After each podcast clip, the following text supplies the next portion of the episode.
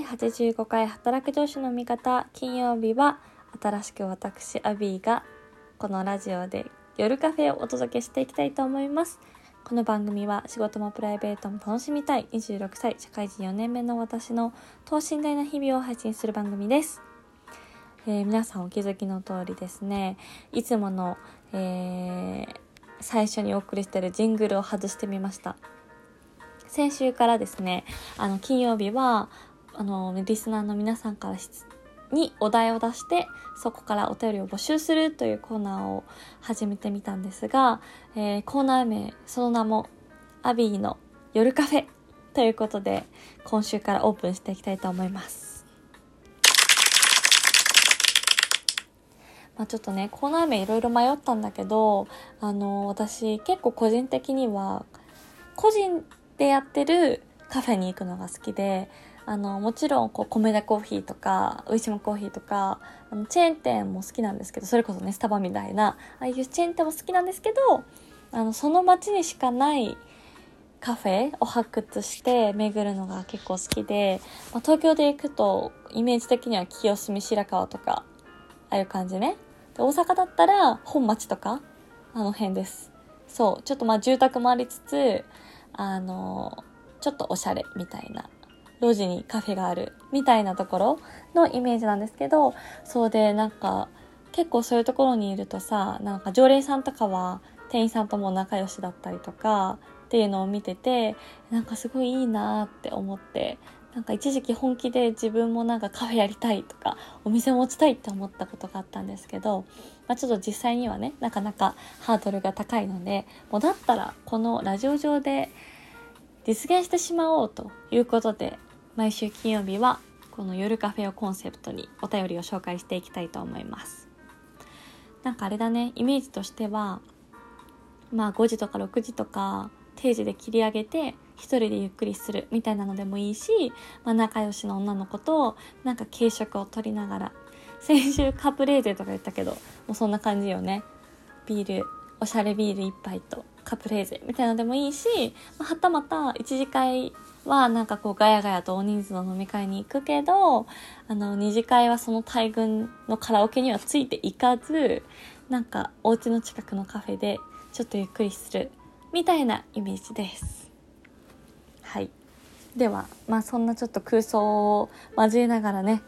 早速お便りを紹介していきたいと思います。今週のテーマは、この夏やり残したこと、やりたかったことということで、まあコロナの影響でなかなかね、お出かけできなかったと思うんですけど、紹介していきます。ししちゃんさん、嬉しい2週連続、本当にありがとうございます。先週はね、あの私がちょっと次回から買いますって言った紅茶のエピソードを話してくれた方ですね。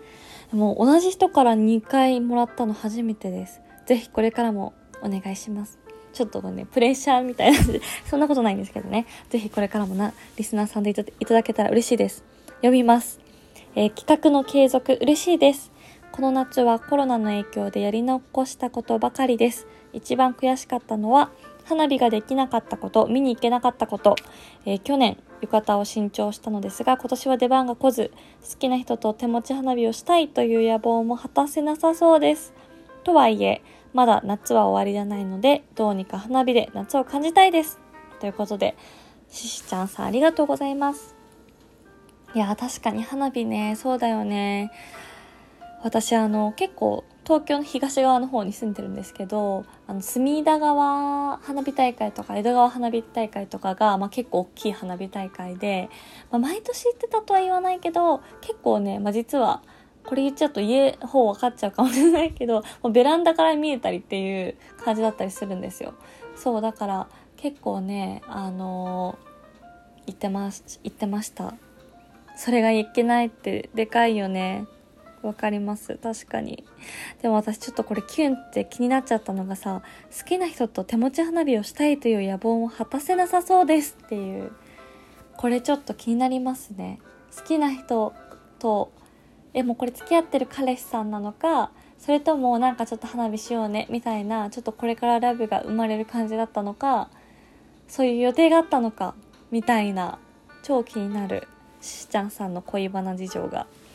いやー確かになでもなんかあれだよね手持ち花火も私あんまり最近してないかもと思ってそうなかなかできないですよね。やれる場所も限られてるしなんか公園とかできるのかもしれないけどそういえばここ数年間手持ち花火してないと思って。なんかあのよくあるコンビニとかでさ詰め合わせみたいなやつ売ってるじゃん。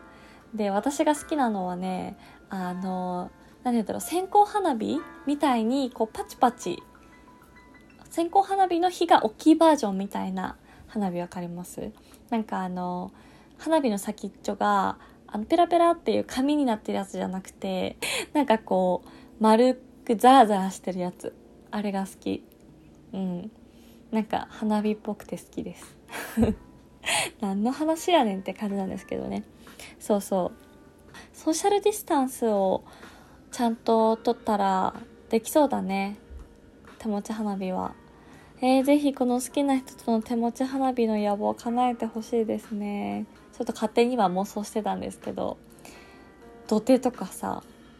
それ川の近くに住んでるから土手が思い浮かぶかわかんないですけど なんか土手とかさあの海とかでさいいよね。4人とか6人とかの男女で泊まりに行ってさ実はその中に好きな人がいてみたいな。みんななんとなくその2人がくっつくって分かってるし応援してるけどあえてそれは言わないみたいな。でもちょっと2人になる瞬間があってドキドキするみたいな。いいなぁ妄想や。そんな経験はないです私には。はい。ということでししちゃんさんのお便りは花火でした。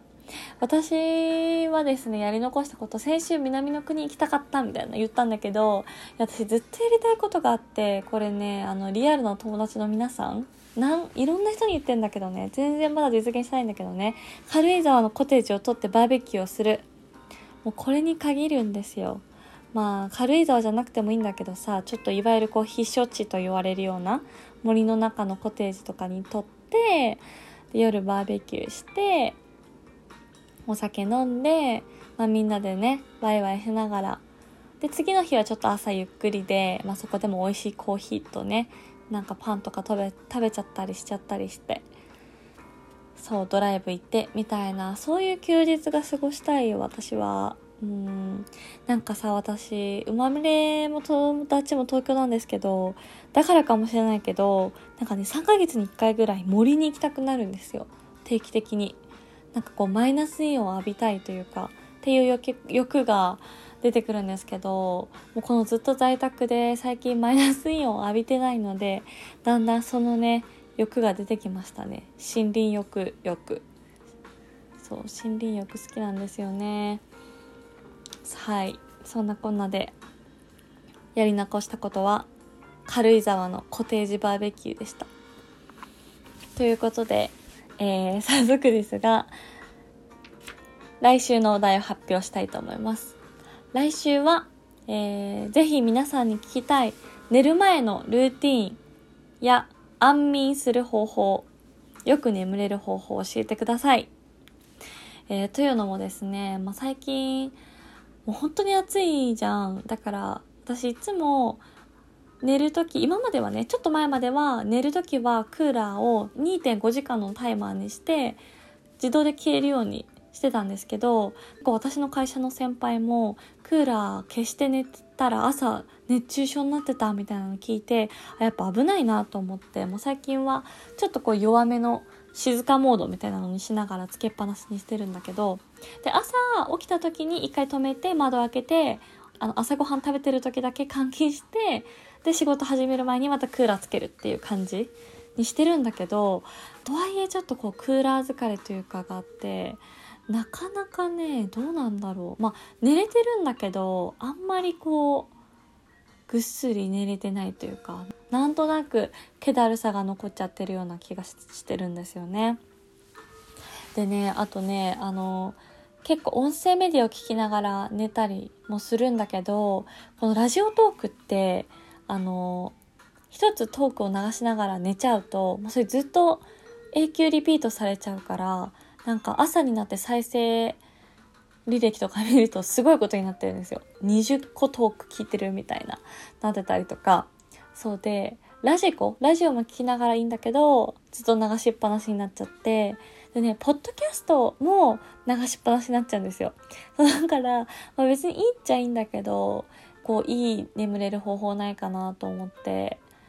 そうなんですよね。最近なんかちょっと音がないと眠れなくなってきちゃって、何かしらを流しながら寝てるんだけど、これは果たして体的に大丈夫なのだろうかっていうね、っていうのもありまして。そうなの。だからね、是非皆さんから、これやったらよく眠れるよとか、こうして寝てるよみたいな工夫があったら是非教えてほしいです。なんか寝る前1時間はパソコンとかスマホいじらずブルーライトを浴びないとかも言うんだけどもうがっつり見ちゃうんですよね私。そうだからね良くないなと思いながらそれもあるしでまあ何の情報だよって感じなんですけど私結構真っ暗が好きなんですよ。だからあの豆電球とか間接照明とかも消して真っ暗で寝る派です。そんな私でもなんか実践できそうなものとか皆さんにぜひシェアしたいみたいなものがあれば教えてください。寝る前のルーティンと安眠方法お待ちしております。ということで皆さん今週もお疲れ様でした。お相手は働く女子の味方アビーでした。バイバイ。